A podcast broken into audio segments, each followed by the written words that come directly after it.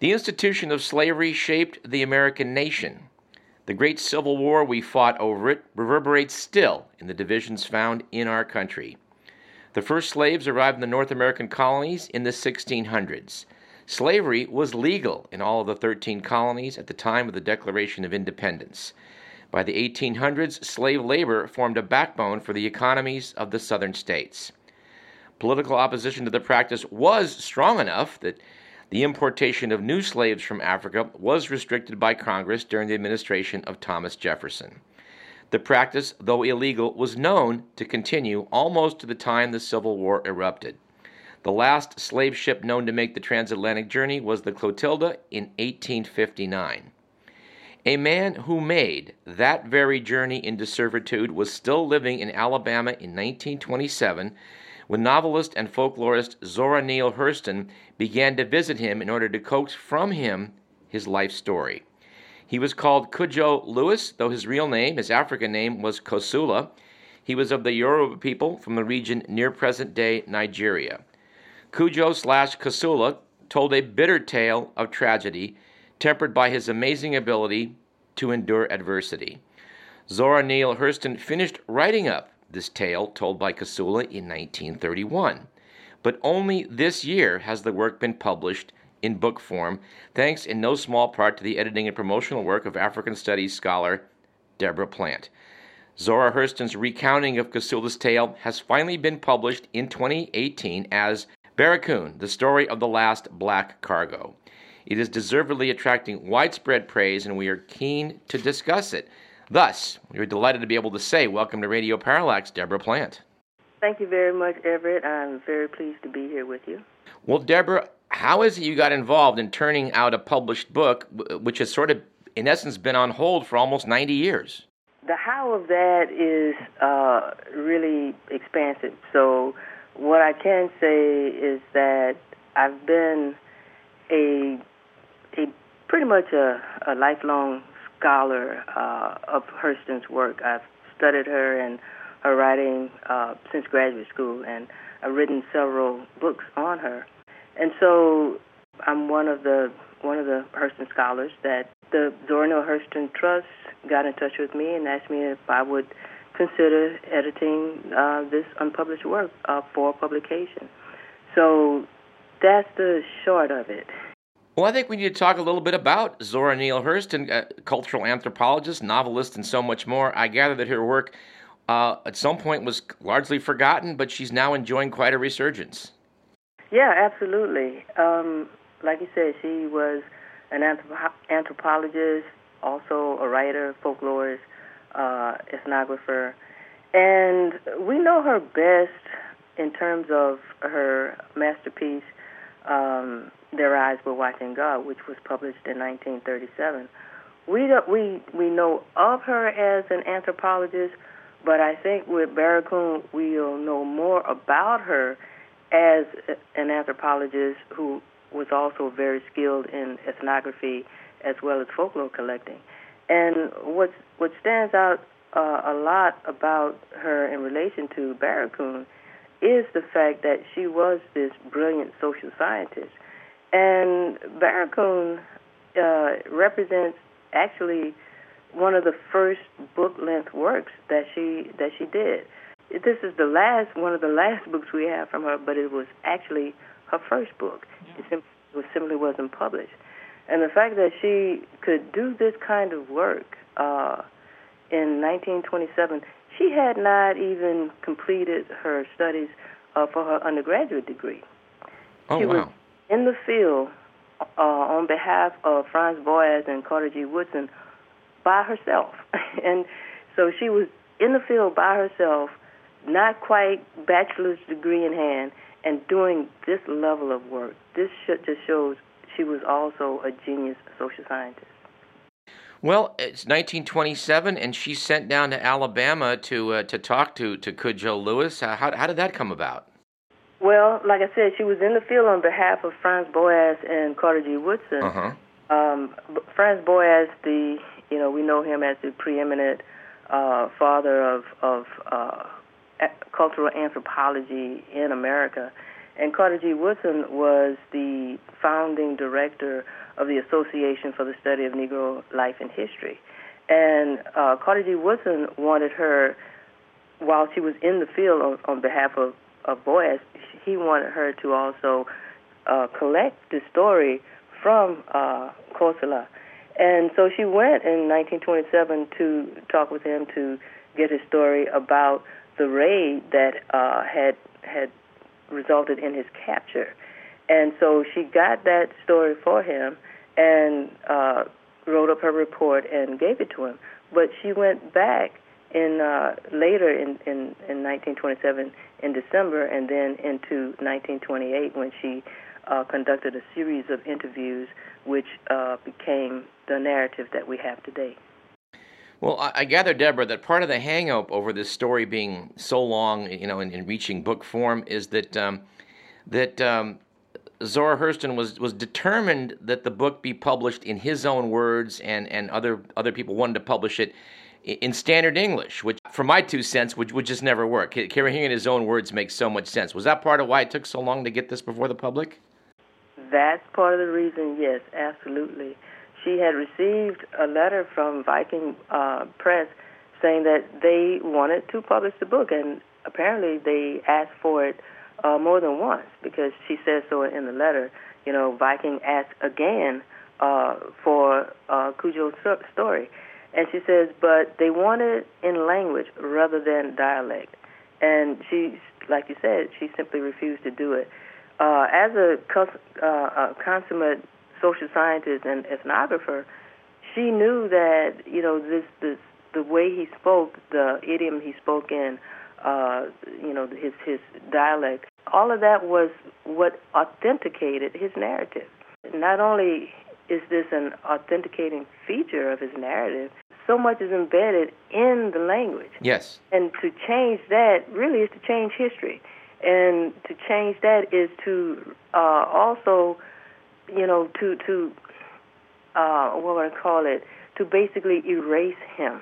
There was enough diminishment of his life and who he was as a human being, without also basically taking away from him his own language. So it's 1927. Uh, rather remarkably could tell people of a pre-slavery life back in an African village, and I gather that is a is a truly rare thing in the story of American slavery absolutely rare. It's so rare. I only know of of two accounts that are about African Americans, and we have uh, Kossola's account, uh, and he was enslaved in Alabama, and we have an account which is more a history rather than an account because the author did not uh, personally interview Al Rahman Ibrahima, who was enslaved in Mississippi but he he collected all of the information, the the newspaper accounts and all of that, and he gave us uh, the book title uh, "Prince Among Slaves." And so we have those accounts, and you're right, it, it's it's it's very very rare. And so this is uh, an historical document, you know, that's that's just um, we're just so lucky to have. It brings that part of the of the history, that part of our story to us, and and I think it's really important because what it what it shows us, what it has us have more insight about, is what happened to individuals on the continent uh, in the barracoons uh, during the Middle Passage. We have, in terms of uh, those those uh, kinds of experiences, we have the historical accounts, maybe sociological accounts, and that kind of thing. Uh, but that is, you know, they amount to so many numbers and uh, dollar amounts and uh, names of ships and captains and dates and all of that. But we don't have, you know, that story from the point of view of the people who experienced that. And it's so important to know that this experience was what it was, which was violent, it was traumatic, it was terrorizing, it was painful. And when we read uh, uh, Kossola's account in Barracoon, we feel that pain. We feel his loneliness. We feel his his uh, desire to return to his homeland, and, and and his disappointment when they learn that they can't do it, that they can never raise enough money, yeah. you know, to make that trip back. And uh, he just suffered so many losses, uh, not only on the continent of Africa, but also uh, in Alabama, losing all of his children and his wife. There's so much to tell in, in this in this story of his life. I, when when I read it, the, the story of the capture, Kossola's capture, transfer, uh, transport to the coast, it, it is so horrific. The brutality of the attack uh, on his village is shocking. Uh, being housed with those barracks on the coast, it's all really gut wrenching stuff. It's, it's it's it's quite something. Yeah, absolutely. And you know, so we we have we have this story which uh, I believe humanizes this institution we call slavery. It puts face on it. Uh, when we talk about slavery, uh, uh, uh, what we call the transatlantic trafficking and whatnot, in such general terms, in in in those general terms, we sort of just have not even the, the, the faintest kind of impression of what that was like for an individual.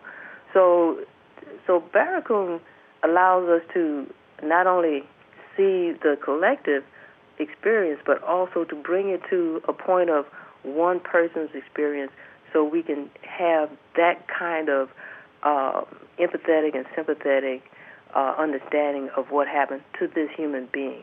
And and and I think for me, it it allows us that history that we've been taught and and not very well and not in, with too many details, but that what of it that we've been taught. Now, you know, here's a heartbeat to that. Here's a pulse.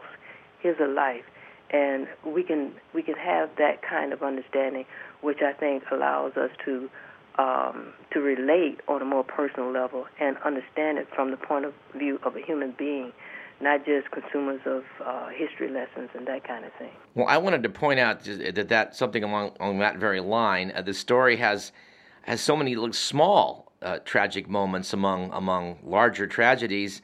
I was struck by the fact that uh, when, when related making that transatlantic trip, he, he starts out with the indignity of he and his crewmates being stripped naked, and when he's telling the story decades later he's still lamenting being unfairly slandered for their nakedness. I mean, it's, it's his embarrassment uh, still touches the reader today. Well, well, that's right. You know, um, and that speaks to his pride. You know, he he had a, he had pride in himself and uh, his appearance and that kind of thing, and and stripping him and his compatriots of their clothing, it was you know another another uh, uh, point of, of dehumanization. Uh, this idea that human beings are not quite human uh, and that they are chattel and you can treat them in a kind of way. Um, it was just one more indignity. And, you know, and then when they get to uh, America and people are laughing at them because they have no clothes.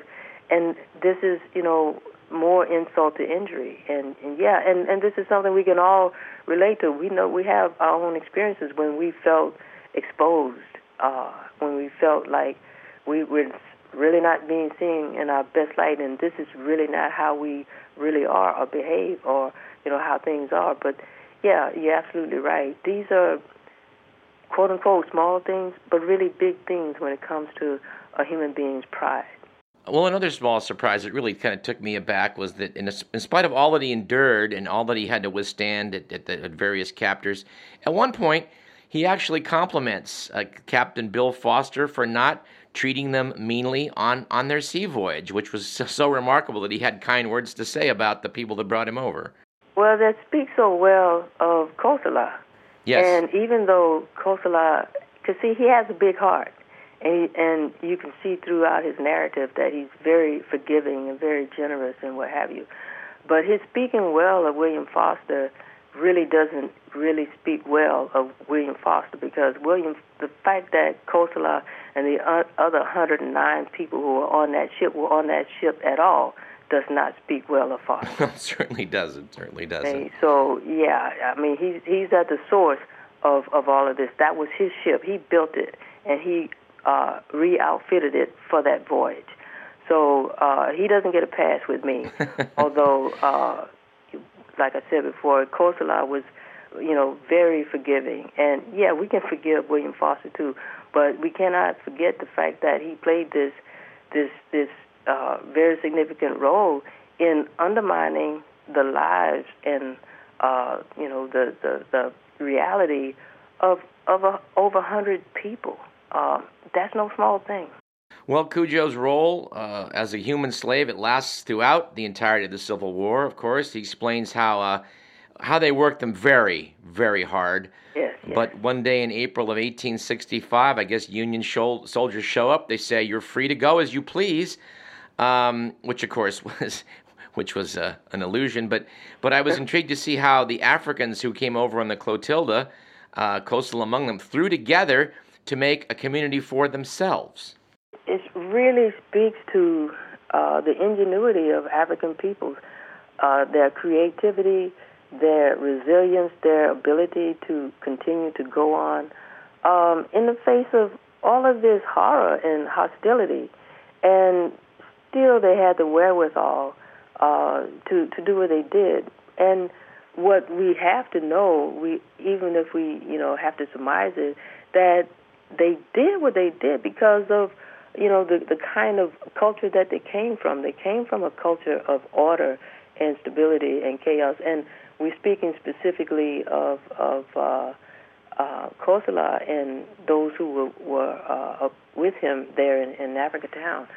Um, and so they brought that with them, the, their traditions, their customs, um, their sense of justice and fairness and what makes sense and what have you. And, you know, even the order, the hierarchy that they had, they would uh, elect uh, African Peter as one of their leaders, even though he came from the group that was part of uh, their enslavement. They basically um, bring together all of their skills and their know-how uh, the they were culture bearers, and they recreated in uh, Alabama what they could not ever again hope to uh, achieve, which is you know returning home. So they had to recreate Africa in Alabama, and they did this, uh, and they had their own internal rules and regulations about this, that, and the other. You know, they built their church, they they built schools, they built their homes, they helped one another to do that very communally oriented.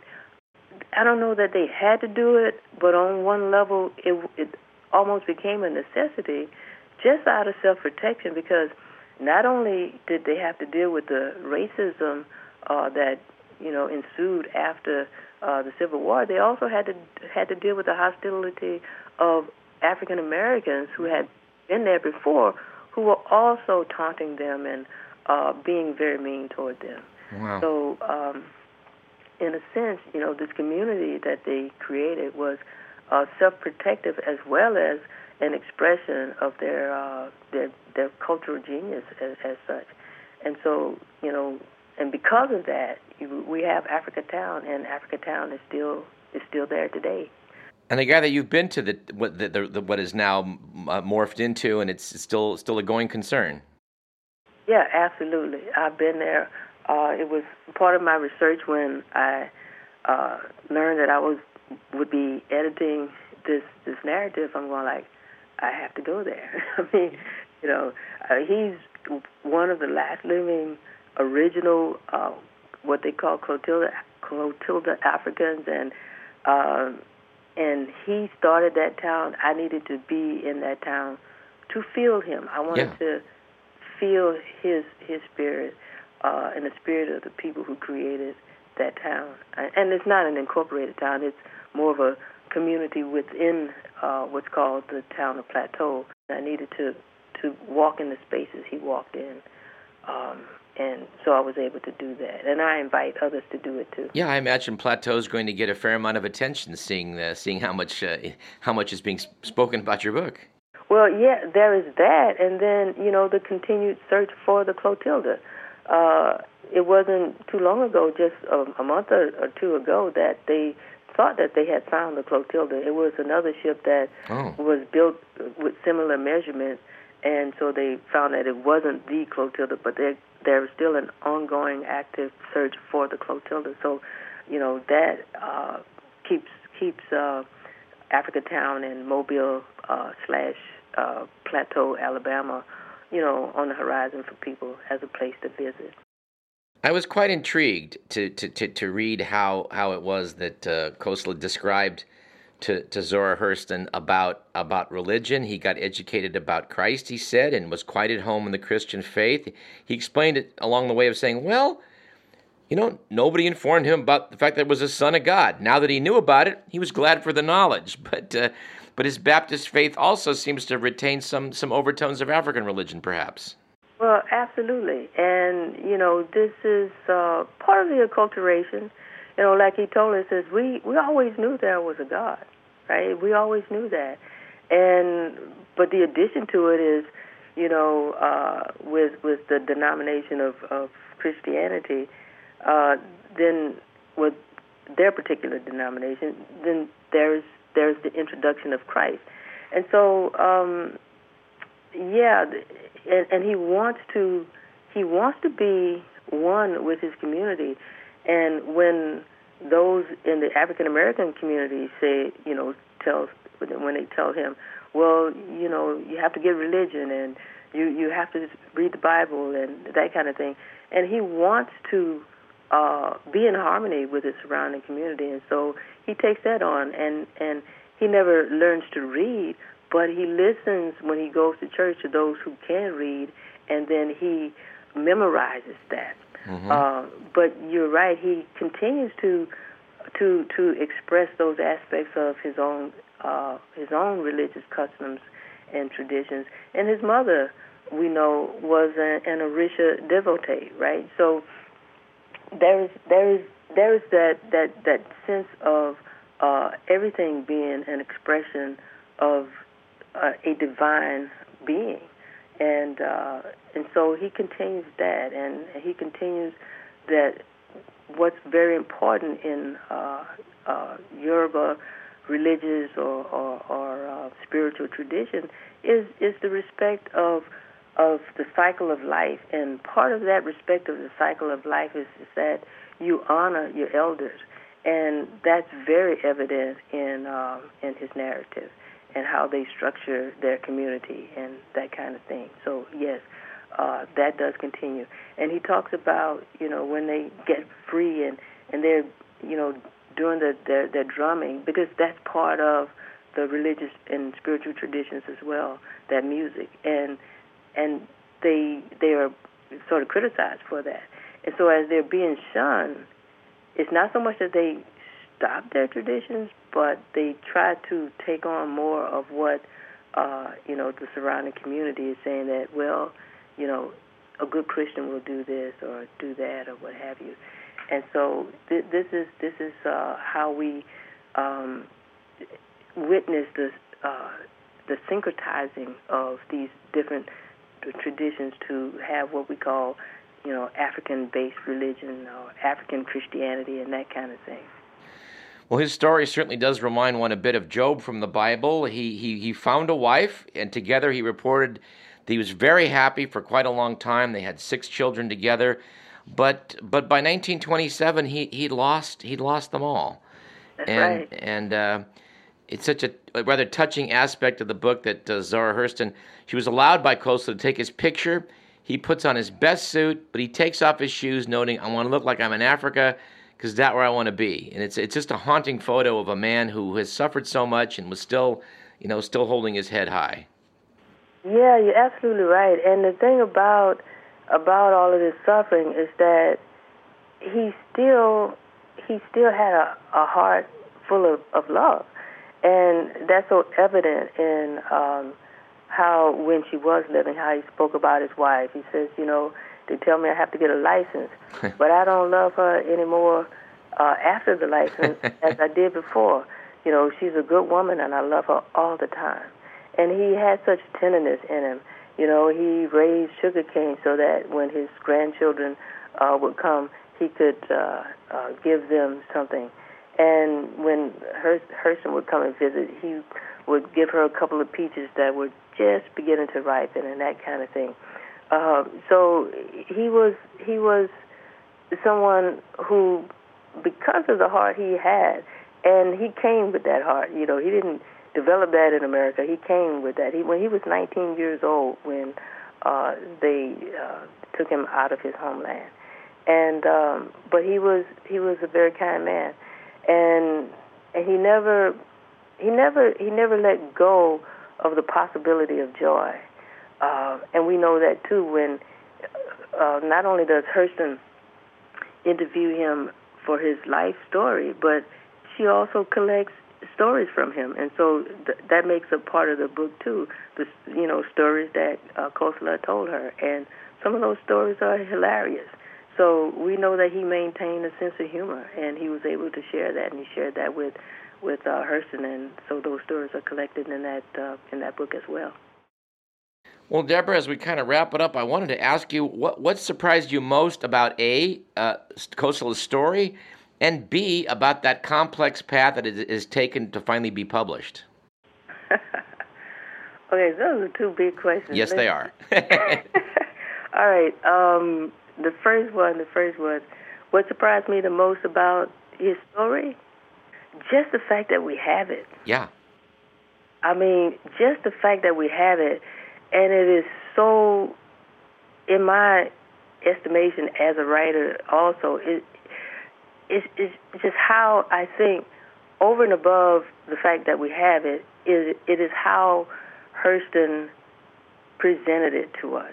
The way she allowed him to reveal himself. It was just sheer elegance and I think that gets me the most is is that how she got it, going back day after day. You know, he would send her away and she would come back again and you know, they could be sitting and talking and he could go into uh, these reveries and be lost in thought memory about his homeland. And and she would just be so ever patient and kind and sympathetic and um and honor the fact that okay I, I need to leave him now you know or or you know he she goes she comes by and he needs to do something else. He needs to clean the church. And it was through all of that that she was able to help him tell his story. And then she presented it in such a way that it just touches us. And I find that just so magnificent Okay, and so the second question was the whole story of it taking so long to be being published. That itself is remarkable. Well, you know, uh, everything in its own time, and it seems like the perfect time. Yeah, we could have had it before because Hurston could have said, "Yeah, okay, you can publish it. I'll change, you know, the language," but she didn't do that. I, I would say, thank God. Right, exactly, and you know, I, I know maybe uh, it could have been published once we had it in the collection at Howard University. It could have been published some time ago, maybe, but I think all things happen as the, there's a synchronicity to life. And when I look at uh, at Barracoon, I see that it comes into a conversation that is continuous and that has just sort of um, uh, evolved uh, currently when we have books like uh, Colson Whitehead's Underground Railroad, Railroad and Toni Morrison's The Origin of the Other and Yaa Gyasi's uh, Homecoming.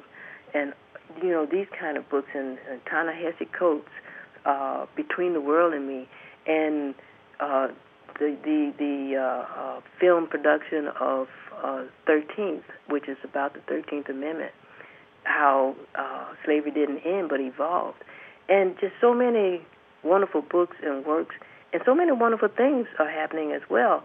Just last week, Everett, just last week, Charleston, South Carolina, uh, apologized for slavery.